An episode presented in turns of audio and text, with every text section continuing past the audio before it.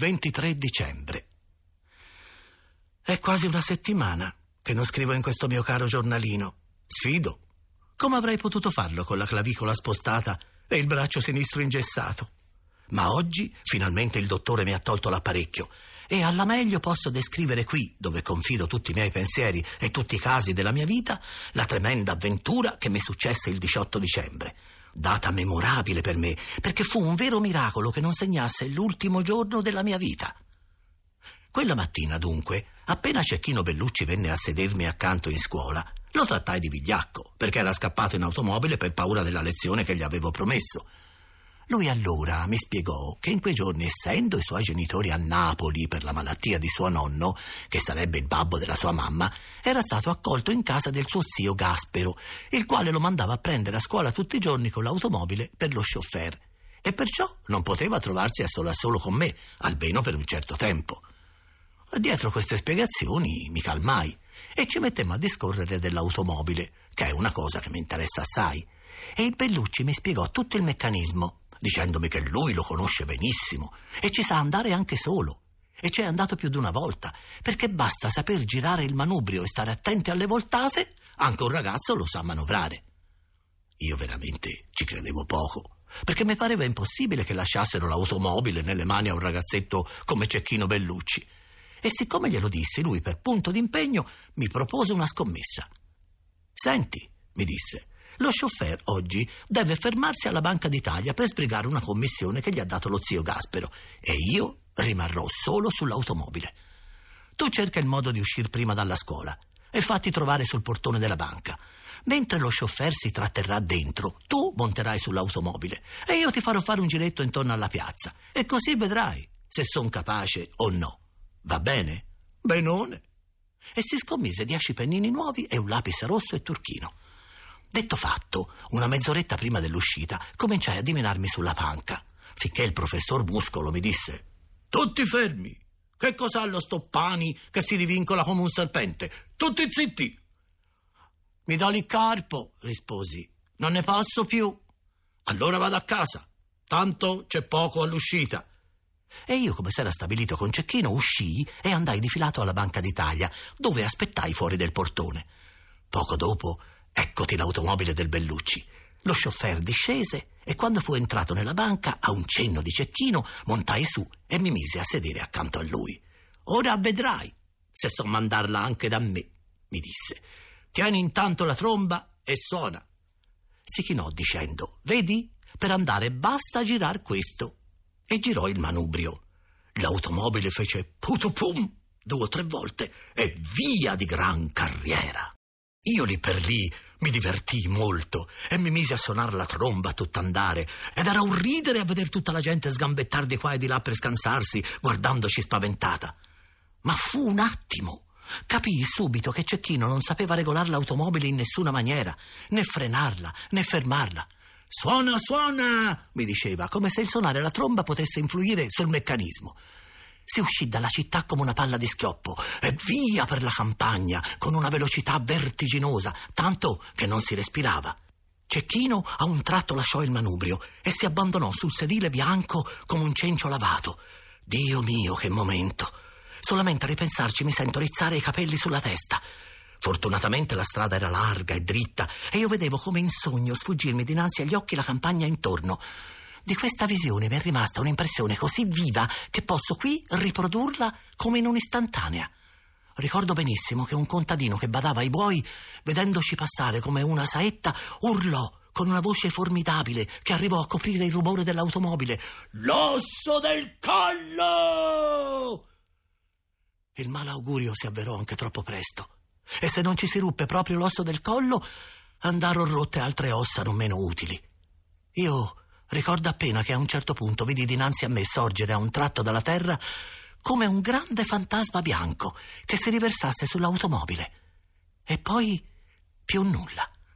Dopo ho saputo che a una svoltata della strada eravamo andati contro una casa che la violenza dell'urto era stata tale che io e Cecchino avevamo fatto un volo per aria di una trentina di metri e che nella disgrazia avevamo avuto la fortuna di cascare dentro una macchia che ci servì come di una molla, attutendo il colpo della caduta in modo che non fu come poteva essere, mortale.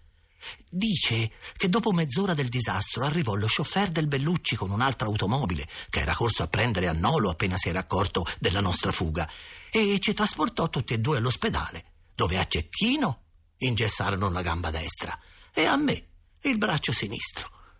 Io non mi potevo muovere e dovettero accompagnarmi a casa in lettiga. Certo, è stato un brutto azzardo e i miei poveri genitori e Ada hanno provato un gran dispiacere. Ma però è stata anche una bella soddisfazione per me il raccontare a tutti quelli che sono venuti a farmi visita questa mia avventura, descrivendo la nostra corsa vertiginosa che faceva ripetere a ciascuno: Eh, è stata una vera e propria corsa alla morte, come quella di Parigi.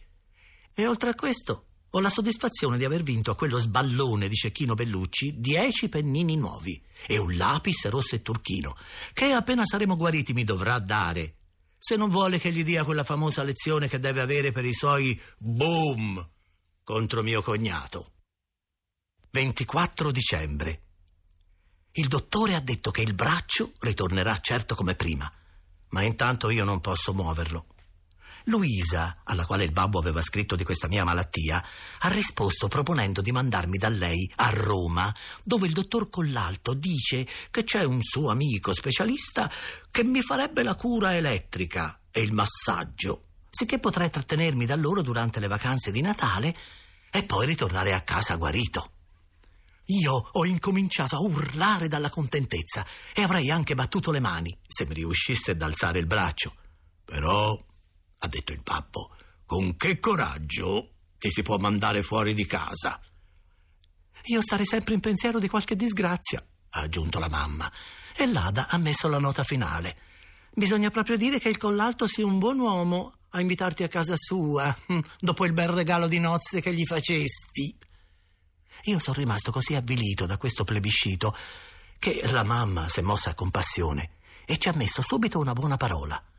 Se almeno dopo tanti guai promettesse proprio sul serio d'essere buono, d'essere gentile col dottor Collalto.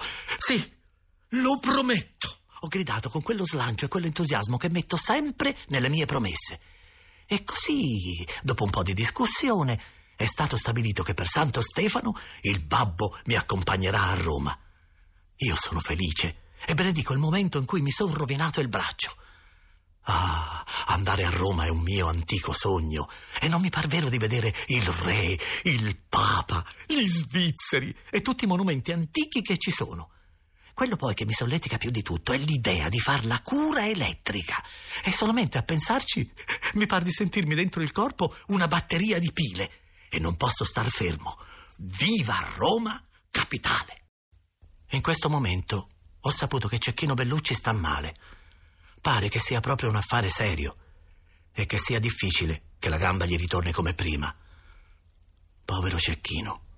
Ecco a che cosa si può andare incontro quando ci si vanta di saper fare una cosa, mentre invece non se ne sa niente.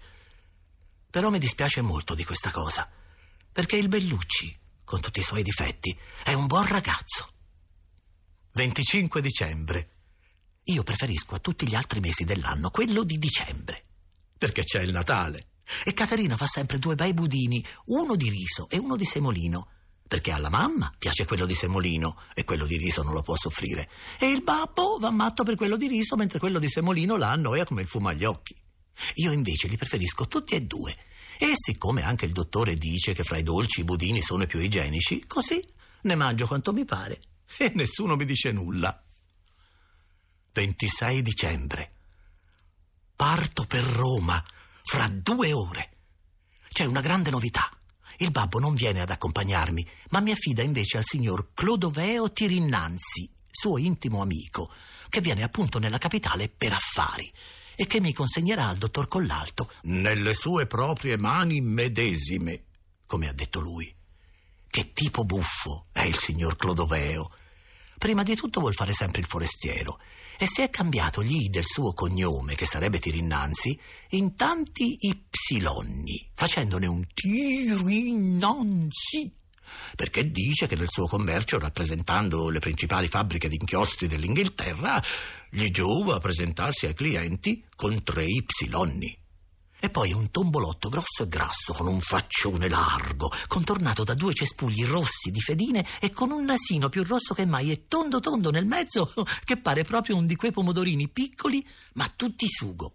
Bada, gli ha detto il babbo, ti prendi una bella responsabilità, perché Giannino è un ragazzaccio, capace di tutto. Eh, ha risposto il signor Clodoveo, ma non sarà capace di scuotere la mia flemma inglese, garantita come i miei inchiostri. Se non è buono gli fingo la faccia e lo mando in una colonia indiana. Maraneo, ho detto fra me, e sono salito a prepararmi la valigia con Caterina, perché da me solo, col braccio malato, non posso ho messo tutto quel che mi può occorrere a Roma: le tinte, la palla di gomma coi tamburelli, la pistola col bersaglio e ora metterò anche te, mio caro giornalino, che mi accompagni in tutte le vicende della mia vita. Arrivederci dunque a Roma. 27 dicembre. Giornalino mio, ti riprendo subito appena arrivato a Roma, perché ho da narrare nelle tue pagine tutte le mie avventure di viaggio che non sono piccole né poche. Ieri Poco dopo che si fu partiti, il signor Clodoveo si mise a porre in ordine la sua roba, esclamando: Meno male! Siamo noi due soli e speriamo che si rimanga così fino a Roma, eh? Vedi, ragazzo mio, eh, questa è la mia cassetta con i miei campionari. Eh? Guarda qui quante boccette e boccettine e che varietà di inchiostri, eh? Ne avresti da scrivere per tutta la vita. Questo qui è inchiostro per penne stilografiche. Eh? Questo qui è inchiostro per i ministeri, dei quali ho la fornitura, e su questi ci guadagniamo bene, sai. Vedi, vedi? E bisogna che io sappia fino a un puntino i prezzi di tutti e la qualità chimica, e insomma ci vuole la testa a posto, sai, per il commercio. Io da principio mi sono divertito molto a vedere tutte quelle boccette, ma poi il signor Clodoveo ha avuto un'ispirazione infernale e mi ha detto Ora stai attento a tutte le principali stazioni dove si ferma il treno e guarda dal finestrino. Eh? Io ti spiegherò l'importanza di tutte le città e te le farò conoscere meglio che la geografia perché io ho la pratica commerciale. Ha capito? E questo, è vero, fa più di tutti i libri. Eh? E infatti via via che si arrivava a una stazione, il signor Clodoveo si affannava a far la sua brava lezione. Peggio del professor Muscolo finché, a forza di sentire spiegazioni, mi sono addormentato profondamente. Quando mi sono destato, ho visto nel divano di faccia il signor Clodoveo che dormiva, russando come un contrabbasso. Mi sono affacciato al finestrino e mi sono messo a guardare la campagna. Ma poi mi sono seccato e non sapevo che cosa fare. Ho aperto la mia valigia, ho riguardato tutti i miei balocchi, ma ormai li conoscevo da un pezzo e non bastavano a farmi passare la noia d'addosso. Allora ho tirato giù la cassetta dei campionari del signor Clodoveo e mi sono divertito a riguardare tutte quelle boccette coi cartellini di tutti i colori. In quel momento il treno si era fermato e dal finestrino ho visto che un altro treno era fermo di faccia a noi per lo scambio, a pochissima distanza, tanto che spenzolandomi fuori forse avrei potuto toccare la faccia dei viaggiatori che vi stavano affacciati. È stato allora che mi è venuta un'idea terribile. Se avessi uno schizzetto, ho pensato. Mentre pensavo a questo, lo sguardo si è fermato sulla palla di gomma che era nella mia valigia rimasta aperta. E allora ho detto fra me: E perché non potrei fabbricarmelo? E cavato di tasca il temperino, ho fatto un buco nella palla. Poi ho preso tre bottigliette d'inchiostro dalla cassetta del signor Clodoveo e sono andato nella ritirata dove stappate le boccette ho versato il contenuto nella catinella, allungandolo con l'acqua. Fatto questo, ho sgonfiato la palla e immersala nella catinella l'ho riempita. Quando sono tornato nello scompartimento, il treno di faccia si muoveva e i viaggiatori erano tutti affacciati. Non ho fatto altro che sporgere un po' le braccia fuori dal mio finestrino e stringere gradatamente la palla fra le mani col foro rivolto in avanti. Ah, che emozione, che effetto, che divertimento! Campassi mill'anni non riderò mai quanto ho riso in quel momento nel vedere tutti quei visi affacciati che da principio avevano una grande espressione di stupore e poi subito di rabbia spenzolarsi fuori in mezzo alle braccia che mi tendevano i pugni chiusi mentre il treno si allontanava. Mi ricordo perfettamente di uno che ebbe uno schizzo d'inchiostro in un occhio e che pareva diventato pazzo e ruggiva come una tigre. Se lo incontrassi lo riconoscerei, ma forse è meglio che non lo incontri più. Il signor Clodoveo intanto seguitava a dormire come un ghiro, sicché io ebbi il tempo di rimettere a posto la sua cassetta dei campionari in modo che non potesse accorgersi di niente. E tutto sarebbe andato a finir bene, ed egli non avrebbe avuto di che lamentarsi di me, se più tardi non mi fosse venuta un'idea peggiore della prima, perché questa eh, eh ha avuto delle serie conseguenze. Ricominciavo a seccarmi di veder sempre il signor Tirinnanzi sdraiato sul divano e di sentirlo stronfiare, quando disgraziatamente mi dette nell'occhio il manubrio del segnale d'allarme che pendeva da una cassettina sospesa nel soffitto dello scompartimento. Bisogna sapere che qualche altra volta mi aveva dato nell'occhio quel gingillo e che sempre avevo provato una grande tentazione di vedere che cosa succede in un treno quando si dà l'allarme. Questa volta non seppi resistere. Montai sul divano, infilai la mano nel manubrio e tirai giù con quanta forza avevo. Il treno si fermò quasi istantaneamente. Allora, aiutandomi alla meglio col braccio malato, mi riuscì ad arrampicarmi sulla rete dove si mettono le valigie e mi ci accovacciai, stando a vedere che cosa sarebbe successo. Immediatamente si aprirono tutti e due gli sportelli dello scompartimento e cinque o sei impiegati vi entrarono dentro, fermandosi dinanzi al signor Clodoveo che seguitava a dormire. E uno scotendolo disse: Ah, forse gli è venuto un accidente. Il signor Tirinanzi si svegliò di soprassalto esclamando: Che mi pigli! E allora vennero le spiegazioni. Lei ha dato il segnale d'allarme? Io? Ma niente affatto. Eppure è stato dato da questo scompartimento. Ah, è Giannino. Uh, il ragazzo. Dov'è il ragazzo? esclamò a un tratto come fuori di sé il signor Clodoveo. Ah, forse, forse qualche disgrazia. Oddio mio, il figlio d'un mio amico che mi era stato affidato. Mi cercarono nella ritirata, guardarono sotto i divani. Finalmente un impiegato mi scoprì accucciato tra due valigie sulla rete ed esclamò: Eccolo lassù. Disgraziato! gridò il signor Clodoveo. Tu hai dato il segnale d'allarme, eh? Che hai fatto? Che hai fatto? Oi, risposi con voce piagnucolosa, perché ora capivo tutto il male fatto. Mi doleva tanto il braccio malato. Ah, um, e per questo ti sei arrampicato stassù? Intanto due impiegati mi avevano preso di peso e mi avevano tirato giù, mentre gli altri erano corsi via a far ripartire il treno. Lo sa che c'è la multa? Dissero gli impiegati rimasti. Sì, lo so, ma la pagherai il padre di questo signorino, rispose il signor Clodoveo, guardandomi come se mi avesse voluto incenerire. Intanto però bisogna che paghi lei. Oh, come? Ma se io dormivo? Appunto, dal momento che le era stato affidato il ragazzo, doveva vigilarlo. Sicuro esclamai io tutto contento, guardando l'impiegato che dava prova di tanto senso comune. La colpa è del signor Clodoveo. Ha dormito per tutto il viaggio. Il signor Tirinnanzi fece l'atto come di strozzarmi, ma non disse niente. È stato fatto il verbale di contravvenzione e il signor Clodoveo ha dovuto pagare la multa. Rimasti soli, ha durato un pezzo a dirmi delle impertinenze e il peggio è stato quando, essendosi egli ritirato nella ritirata, è uscito fuori e dopo aver dato un'occhiata nella sua cassetta dei campionari, si è accorto delle boccette che mancavano. Oh, che hai fatto dei miei campioni d'inchiostro, eh? Che hai fatto, assassino? ha gridato. Ho scritto una lettera ai miei propri genitori, ho risposto tremando. Come una lettera? Qui, qui mancano tre bottigliette. Ne avrò scritte tre, ora non mi ricordo. Ma tu sei peggio di Tibursi. Oh, come fa la tua povera famiglia a sopportare una canaglia come te, eh? E così ha seguitato a dirmi parolacce finché non siamo arrivati a Roma. Bel modo questo di accompagnare un ragazzo affidato da un amico.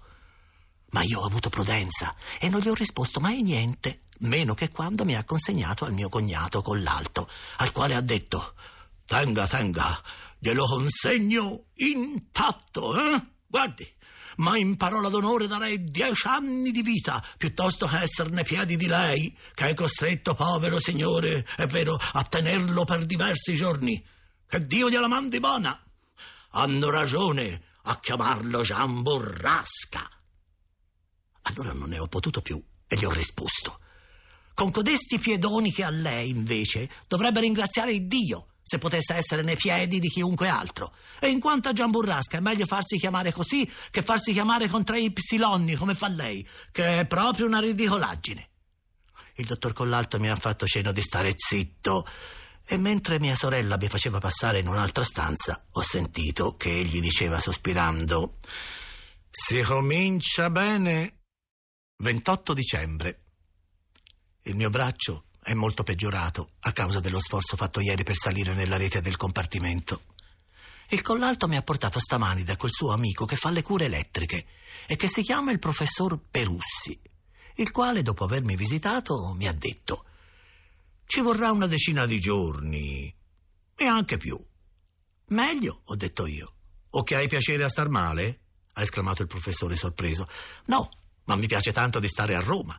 E poi a far la cura elettrica con tutte quelle macchine deve essere molto divertente. Il professor Perussi ha incominciato subito a farmi il massaggio elettrico, applicandomi la corrente con una macchina molto complicata che mi faceva come un gran formicolio in tutto il braccio, mentre io ridevo a più non posso. Questa, ho detto, è la macchina per fare il solletico ci vorrebbe per il signor Tirinnanzi, che dopo l'affare del segnale d'allarme è diventato così serio.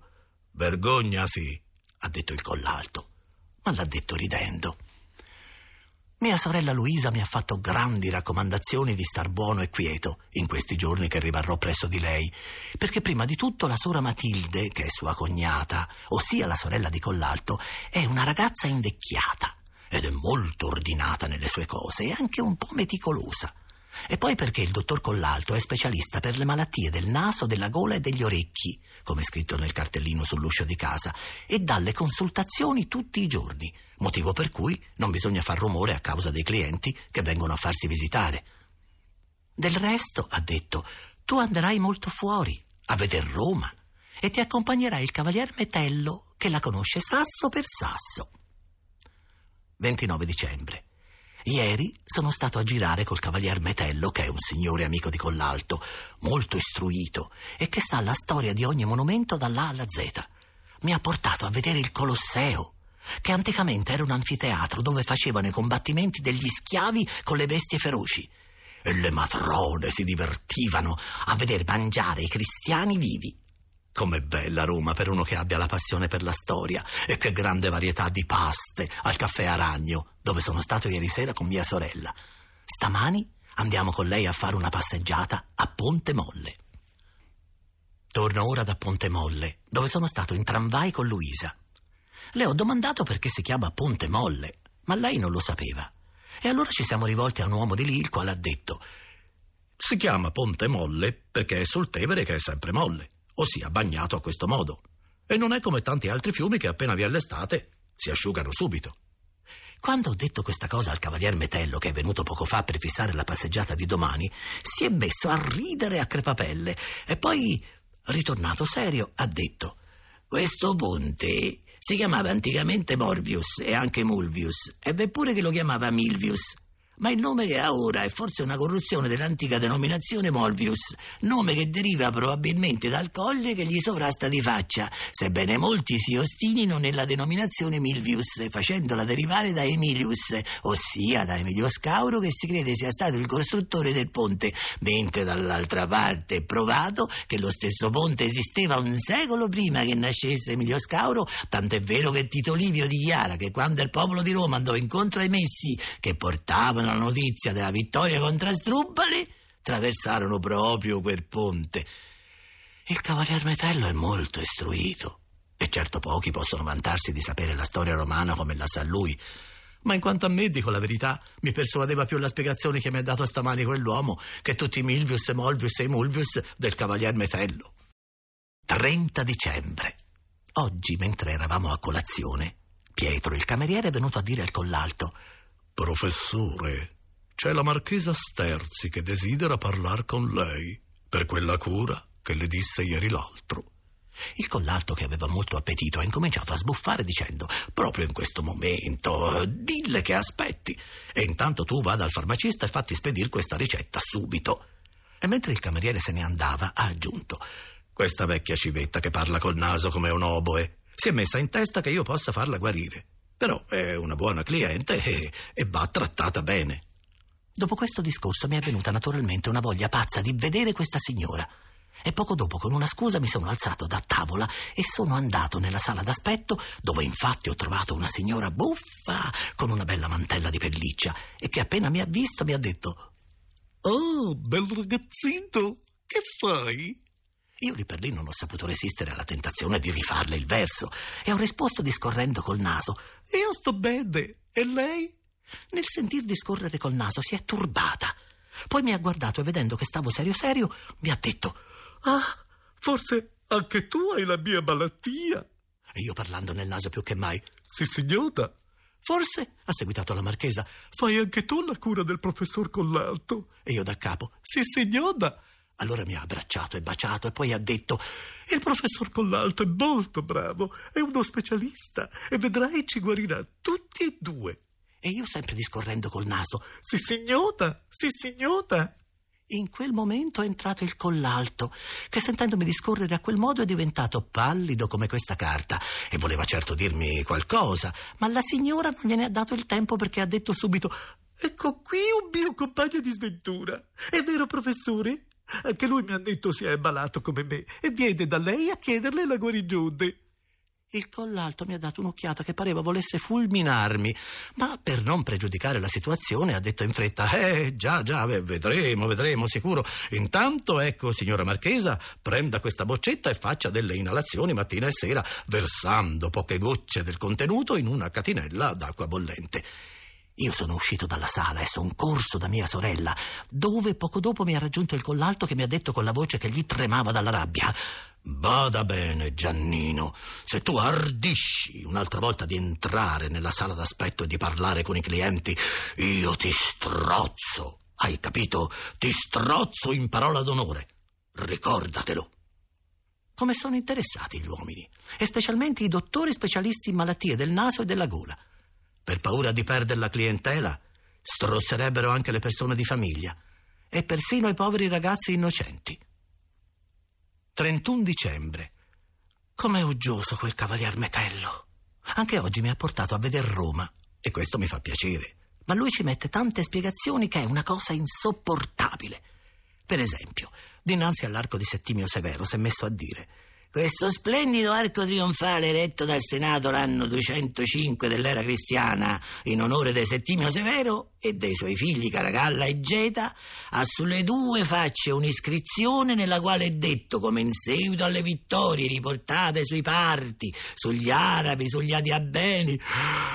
Ah, alla fine del discorso quest'arco di Settimio Severo mi pareva d'averlo tutto sullo stomaco e la mia bocca era diventata un arco trionfale più grande di tutti gli archi trionfali di Roma messi insieme. La sora Matilde, cioè la sorella di Collalto, è molto brutta, è molto uggiosa e non fa che sospirare e discorrere col gatto e col canarino. Però con me va molto d'accordo. E anche oggi mi ha detto che in fondo sono un buon figliolo. Mi domanda sempre com'era Luisa da ragazza e che cosa faceva e diceva. E io le ho raccontato la storia delle fotografie che trovai in camera sua prima che pigliasse marito e della burletta che feci distribuendole ai rispettivi originali. E poi le ho detto anche di quando le trovai nel cassetto della toeletta un vasetto di pomata rossa con la quale mi tinsi le gote e lei si arrabbiò tanto e mi dette perfino uno schiaffo perché c'era presente la sua amica Bice Rossi che era una ragazza pettegola e non le sarebbe parso il vero d'andare a dire che mia sorella si tingeva. Bisognava vedere come si divertiva la sora Matilde a sentirmi descrivere queste cose. E basti dire che da ultimo mi ha regalato cinque gianduiotti e due caramelle di limone. E bisogna proprio dire che mi vuol bene, eh, perché a quel che dice Luisa è più golosa lei di dolci che dieci ragazzi. E se li mangia tutti per sé. Se li tiene tutti chiusi nell'armadio e ce n'ha di tutte le qualità. Ma se mi riesce un di questi giorni di metterci le mani, può dire addio alle sue provviste. Ora, caro giornalino, ti lascio, perché domani è il primo dell'anno e devo scrivere una lettera ai miei genitori per chiedere perdono delle mie mancanze di quest'anno e promettere per l'anno nuovo d'essere buono, studioso e ubbidiente. 2 gennaio. Eccoci nell'anno nuovo. Che pranzo ieri! Quanti dolci e liquori, e rosolii, e pasticcini di tutti i colori e di tutti i sapori. Che bella cosa il Capodanno, e che peccato che venga così di rado. Se comandassi io vorrei fare una legge perché il primo dell'anno capitasse almeno un paio di volte al mese. E ci starebbe anche la sora Matilde, la quale ieri mangiò tanti biscottini che stamani ha dovuto pigliare l'acqua di Janos.